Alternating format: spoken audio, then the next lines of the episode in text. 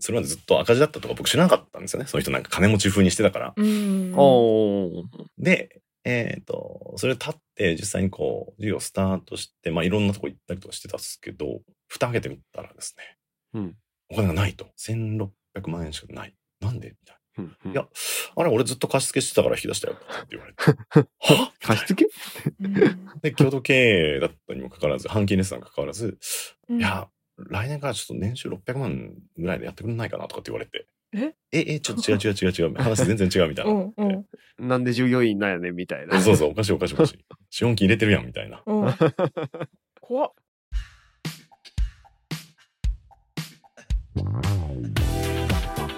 皆さんこんにちは。渡辺康介です。斉藤美穂ですこの番組は小さく始めて大きく稼ぎ人生を謳歌しているスモールビジネスの経営者をお呼びしてその知られざる世界生き様をご紹介する番組ですよろしくお願いしますよろしくお願いします。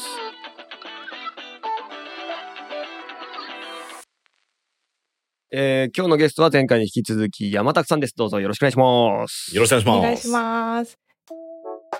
まあ、前回は、まあ、山拓さんに今のビジネス、まあ、山拓さんがやってることのすごいところっていうところと、まあ、起業のきっかけっていうところをお伺いしたんですけれども、はい。次は、えーこのビジネスでいけるんじゃないという、こう、確信を得たとき、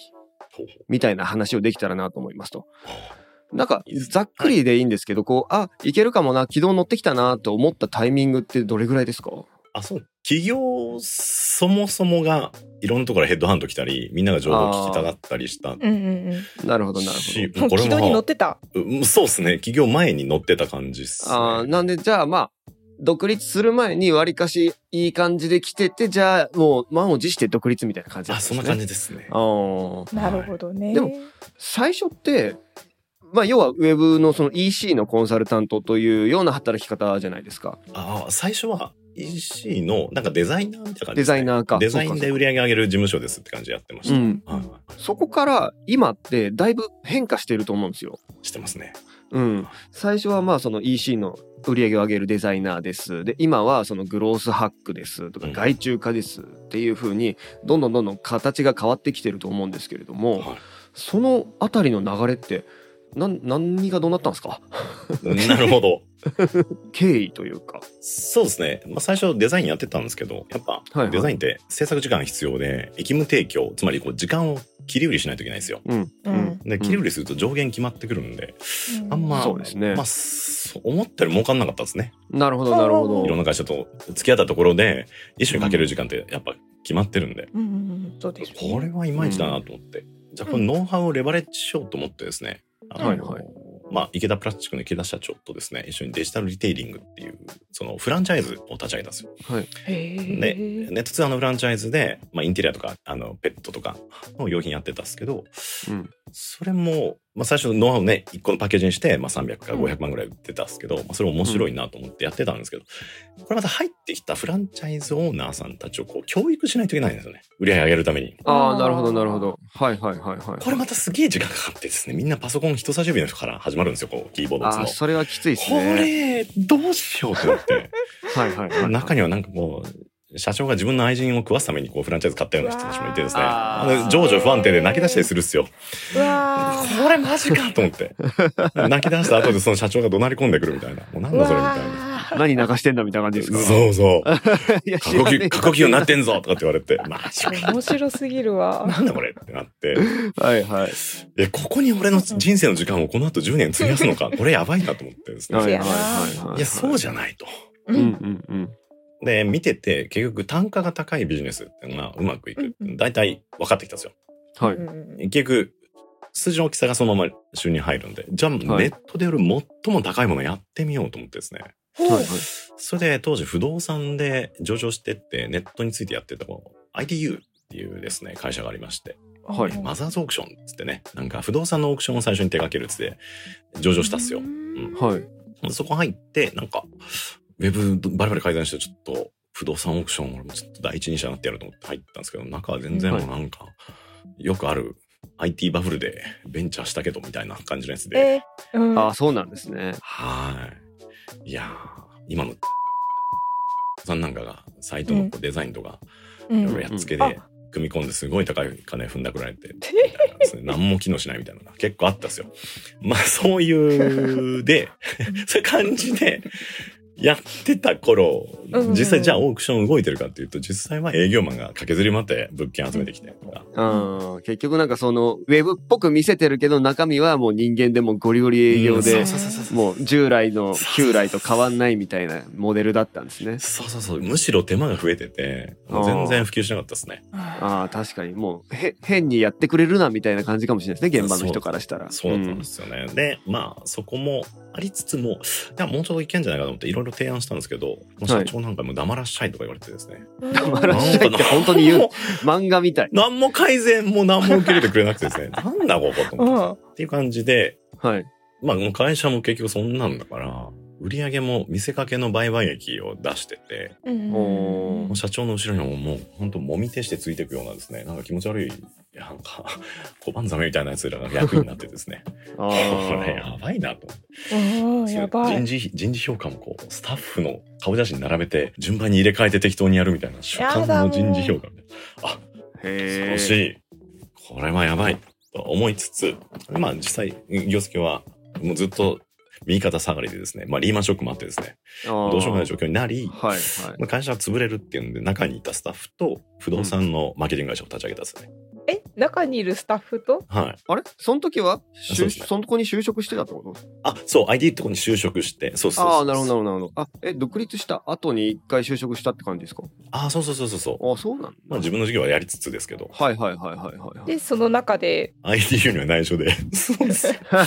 や ばいもう無本じゃないですか不動産屋はやばいですよ。上場企業っていうだけで入ってきて、自分のローン組んですぐ辞める不動産のスタッフとかいっぱいいて、あ、不動産屋ってだいぶやばいんだなとか思いながら。ばいあであ、す不ね動産屋だからこそ分かってるのか。上場企業だったらローン通りやすいって。そうそうそうそう。はいはいはい。じゃあ一回入社して、まあちょっと家建ててるためにローン通して、じゃあやめようみたいな。そうなんですよ。で、残ってる人は営業成績全員低いみたいな、もう怖かったですね。いや結構末期だったですね。みたいな。まあもう潰れちゃったんであれですけど。あ、潰れたんですね。はい。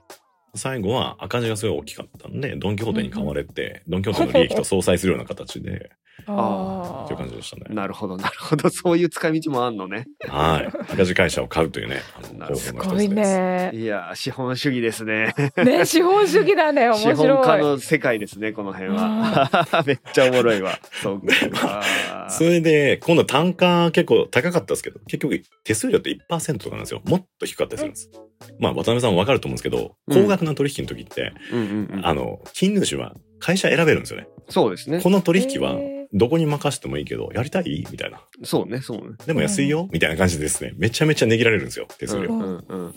で結局高額な不動産で何十億ってなると、手数料莫大になるんで、うんめそちゃうめちゃ接待して、その裏金渡してみたいなことを1年ぐらい繰り返して、やっと取れるんですよ、仕事を。ええ単価高いけど時間かかったりするんです。あーで、結局、だから手数料は非常に低いな。うん利うん利益率が低いってことに気づいたんですよね。そうですうんねとすると、今度は逆に利益率マックスやってみようと思ったんですうんうんはいはい。最初はなんで、金額高いとこ行って、そうで、利益率の低さに気づき、次は利益率の高さやって言ったってことですよね。え。そうそうそうそうう。はいはいはい。で、それはで、行ったのが情報商材のなんか、あおのう、大学出版っていうところですけど、ああはいはい。はい、そこにコンサルタントとして入って、なんか売り上げいろいろ改善してあげて、はい。いろいろやりましたうんうね、ん通販とか。はい。へえだからいわゆる情報商材って利益率何パーだと思います ?100% ですよね。もう。 あんなもそうんだ ねあんなもん、そうねあんなもんって言ったら怒られますけど。あらもうで、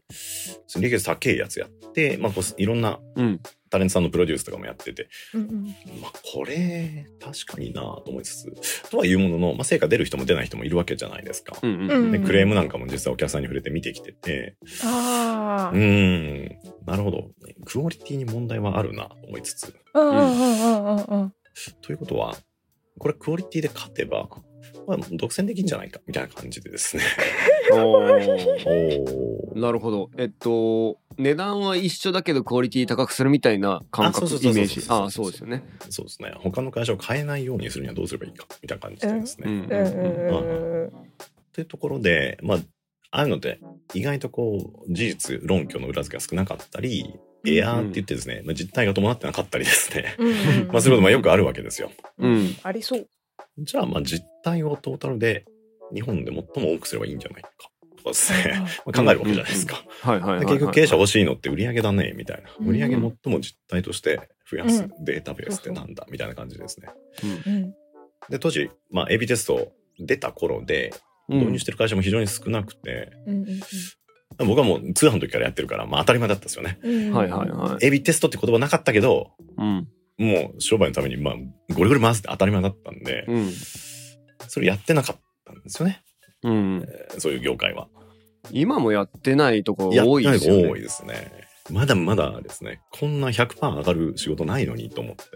うんうんうん。ビジネスって、ななんですかね、パーセンテージで仕事をやっぱするんですよ。成功率高めようとしてやるんですけど、ううんうんまくいったことをより早くやるか、より多くやるかぐらいしかないんですよ、ビジネスのやる打ち手って。うんまあちょっと、全然どうでもいいですけど、まあそれを、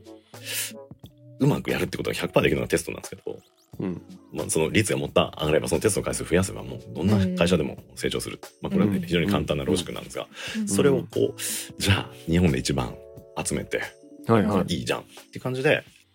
まあ、大学出版じゃなくて自分でやるって感じになりましたね。なんかすごい着実にやられてるけどそのやっぱ気づきがすごいですよいやねいやじゃあこう変えようってこうほんとシンプルじゃないですかしかも変え方もいや売いりや上いやげいやダメだったら利益と かこれは表面舐めてるからですよ。どうなんです かああ 実際は嫌なこともいっぱいあって、いろんなことが組み合わさって、もうピボットせざるを得ないとかってなるんですよ。あそうなそんれだは。はい。え、じゃあちょっとその辺のドロドロした、なんかしんどかった時の話みたいなの、ちょっと深掘ってもいいですかそうですね。デザイナーがこれやってられんなってなったのは、はいはい。まあ、売り上げ上げますよ。で、成果報酬として、うん上がった売り上げの10%ですね。翌年の成果報酬でください。それだったら僕も馬車馬のように働きますって、実際1年間馬車馬のように働いた大手の通販、えー会社さんがありましてです ね。はいはいはい。はい。それで7億ぐらい売り上げ上げて、俺もうこれ上がったんじゃないかと思ったんですよね。おーそしたら難癖つけられてですね。えまあ僕も口悪いんで、やっぱね、はいあの、 まあ、嫌われる性格ではあるんですけ れども、あの、うんそれもあって契約を一方的に解除されたんですよ。ええ、契約巻いてたのに巻いてたのに翌年からっていう時に、はい成果報酬で翌年からの契約金の話になるんで、うんあ、なるほどブ。チって切られたんですよ。えマジ大人って怖えってなったその時。怖い怖い大人怖いっすね。しかも成果上げてるのにうわ、えぐ。そこで契約書って怖いってなった。だから成果報酬先にいただくことにしてですね。なるほど。出なかったら返金みたいな。じゃないとちょっとね、やってられんってなりましうたんうんね。うんうんなるほど。怖い怖いそれはやってられんっすね。え、7億の10%だったら7000万ってことですかうんそうそうそうそう。もう上がったようなもんじゃないですかい。や、もうなんかちょっとね、2、3年いけますね。いじいじってなったんですよ。本当に。確かに。うわ。 1年でそれだけ上げて、実際、その契約切られて、うんおん同じようにこう7億売り上げ上げるのにその会社えっ、とね10年かかりましその後うーんざまあですたねもうザマー ですよザマーですね、山本さんに7000万を払って次10億とかね、言ってもらった方もがっと言全って然もらった安らいよじかゃっんた。ですけどまあ全然、ねまあうまあんムカついたんでしょうね 簡単に売り上げ上げるとねやっぱねうんうん嫌がられるっすよあ実際雑巾がけしそうなんろだ的なとこあるっすよああ、なるほど、うね。んうんうんはいなんかちょっと日本文化なのかわかんないですけどありますよね苦労して努力してこう達成するものがキラキラしているみたいな、なるマほイクロど。コピーももう言わないっていうのが、ね、基本おすすめですうん、一生懸命上げましたそうって言った方がいいです技術として使ってもいいけどあ、なるほどね。うんうんうんもうめっちゃ頑張ってあげたみたいな感じにして、はい実はちょっとちょろっと変えただけみたいな。ですよね、結局みんな感情で動くんでもうそこいはやそうですよねわ確かかにるわかる特に仕事とかはね頑張ってる人ほどそうですよいや、おねかしいですよね。まあ仕事は実際金をどうやって合理的に儲けるかなのに、変な感じになるよね。あー、めっちゃわかる。心理ですねそれまあみんなそのままでいてほしいですよね。なんで 僕あそっかいやそれなんかねめっちゃ分かってあの前システムの会社やってたからうんうんシステム会社のお金のもらい方が人月だからあ結局なんかこんななんか謎の仕様変更とか、謎のこうアドオン機能とかつけてで結局、いや何のためにパッケージ入れたんやみたいな今の業務全然変わってないやんみたいな今のん業務を新しいソフトで再現するためにはどうするみたいな考え方になってきてでもう言うたら IT ベンダーはそっちの方が嬉しいんですそようね。だねたくさん追加開発もらった方がお金もらえるからなんか全然本質的じゃないなと思いながらやってました。赤字の再生産ですね。怖いですそうよなね。んもう自動化は本当黒字化してもうどこもそぎ落とすことがなくなってからやらないといけないのにねうんおー逆やってますよねそうなんですね。うん今の人事評価制度のいろんなやつあるじゃないですか、もうタクシーに乗ってると出てくるやつ、うん、出てくる。大体全部現状のいけてない人事評価を自動化してるんですよなるほど。自動化って掛け算なんでうん つまりいけてないのが掛け算でなってるんですよ加速してるんですよこれ最高だと思ってもっと広がると思ってますあの、もう一個、事前にアンケートでいただいてたしんどかった時の話が、はい通販の時代ですね店で12月の月賞1000万の壁、徹夜、手中夜になってるけど、 手中や。そう徹夜して仕込んだ商品も売れず900万円止まりだった時っていうのを、これのエピソード気になります。あこれはサラリーマン時代ですねあ、そうはいなサんラだリーマン時代でもう1000万の壁なんかあるんですようんうんもへうー楽天っていうところはですね、楽天カンファレンスっていうのがありまして、はいそこに行くとはい名札に色がついてるんですよ。あえー売り上げに合わせて。で、当時、年商1億っていうのは一つのハードルがあって、うんそこ突破してる会社が非常に少なかったんです。で、はいはい。トータルして1億いってたんですけど、いろんなその独自ドメインとかヤフーとか、うんうんうん楽。天単体ってなかなか伸びてなかったんですね。はいはい。でめっちゃくちゃ頑張ってて、その日、SEO とかも、もう、12月なんかもう全部うちの商品が、あの、引き出物とかいろんなキーワードで全部上位にしてですね、一旦楽天からもうすぐアカウント削除するぞとか言われてですね、 全部直すみたいなことやってたんですけけど、そうやって売り上げ上げ上げてたんですけど、はい。ギリギリ12月いかなくて、はい。もう、ずっと訂正してたの、最後。達成したくて。おーなんかイベントもいっぱいやって、はいはいはい福袋も作って、撮影も、スタッフももう帰っちゃってるから全部自分でやってとかってはいそはいのあれはもうね、行かなくて、最後もう、23時59分まで、12月、もう大晦日のですね、もう更新ボタンを押し続けるというですひねたすらリロードであと1個、あと1個みたいな辛い。そんなんでしたね。行かなかったんだ。行かなかったっていう、もう悔しい。ずっ辛いと残ってますね、それは。あーそうなんですね。あ、でも原体験っぽいっすね。それなんか。かもしんないですね。ね。まあ今となってはまあそんなこともあったよねぐらいなのかな。独立してきつく。まあ、きつくはなかったけど、皆さんが驚くので言うと、うんえっ、と、共同経営者が売上金まるっとこう持ち逃げしたのがありました ね。おー詳しく詳しく。あの、まあ、こう、非常に家族ぐるみに近い状態でこうお付き合いされてた方のはい会社、マーケティング会社を立ち上げてて、うんで、えーまあ、それをお手伝いしようという話になって、じゃあ、まあ、お金入れますねって言ったらお金も半半分入れて資本金をはいはい。まあ、やっていこうかみたいな公正証書巻くかとかいろいろやったけど、まあこんこういう関係だから信頼関係でっつってやったっすねでそして半年ぐらいでそういうタレントプロモーションみたいな形でやって、半年で1億ぐらい売り上げ上げてそれもずっと赤字だったとか僕知らなかったんですよねそういう人なんか金持ち風にしてたから、おーで別の事業もやってらっしゃったから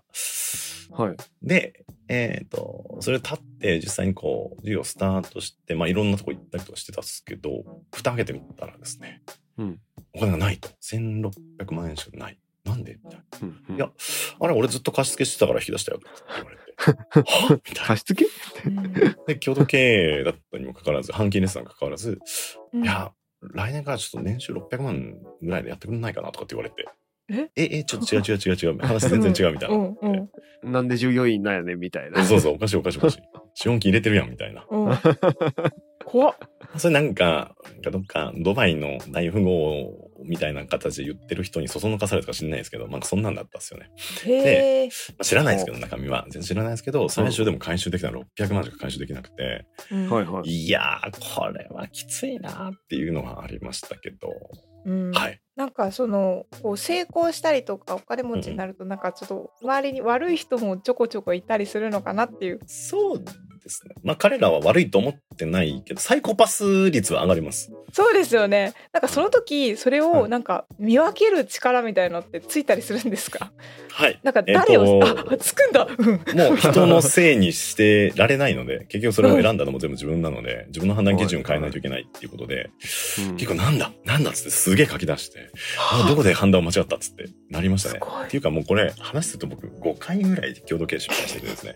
うん1、2回で学べよっていうところが全然学んでなかったんで。 あそういうとこの、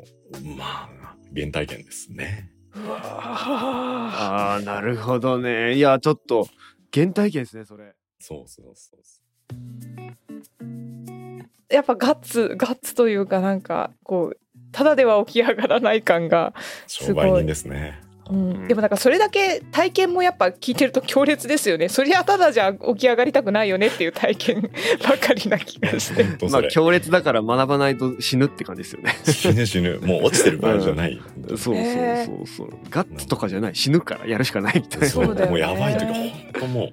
死にたくなったりとかもうそれで頭ぐるぐるなっちゃうんですよ頭の中ああーいつどうしてやろうかとか悪悪いことも全部考えちゃうんですよあやあやっぱそうなんですかなんかこうスーパーな人だからそういうのでもポジティブにやっていくのかななんて思っちゃいますけどやっぱ辛いのは辛いし落ち込んだりとかぐるぐる回ったりとかもするんですかいやもうもう離れないです頭からあそうなんだ、ムカつくやつのこととかもうぶっ殺したいとも思うし、うんうんうだんうかんらその時にあのおすすめはですねあうんの音声のその時はオーディオブック聞いてたんですようん人間って頭の中で自分と会話するんですよではいそれがうんどんどん悪い方に行くんですね落ちてる時ってうんうんうんうんオーディオブックとかってそれ吹き飛ばしてくれるんですよ自分との会話を消してくれるんですできなくさせるんですよ そうなかるほどなんかこういったポッドキャストを聞いてね、そうね、次回もね。うん、辛い時に はねポッドキャストで なんだそれ自分とのなんかこう負の会話を消してもらって本当おすすめです。そうねもうほんと無無理になりますよ。考えられなくなるんです。あの、皆さん落ちた時はぜひ、オーディオブック、ね、渡辺康介さんのこのチャンネル聞いてください。そうですね。このチャンネルを聞いて。ありがとうございます。うわすごいなんかもっはといすっごいめちゃめちゃ聞きたいんですけど、ちょっとお時間が来てしまったということで、 はいまた次回これまでの経験を経て山拓さんの価値観とかがねどう変化していったみたいな話をまた次できたらなと思いますありがとうございましたありがとうございました。ありがとうございました。はいまた来週もよろしくお願いしまはすいお願いします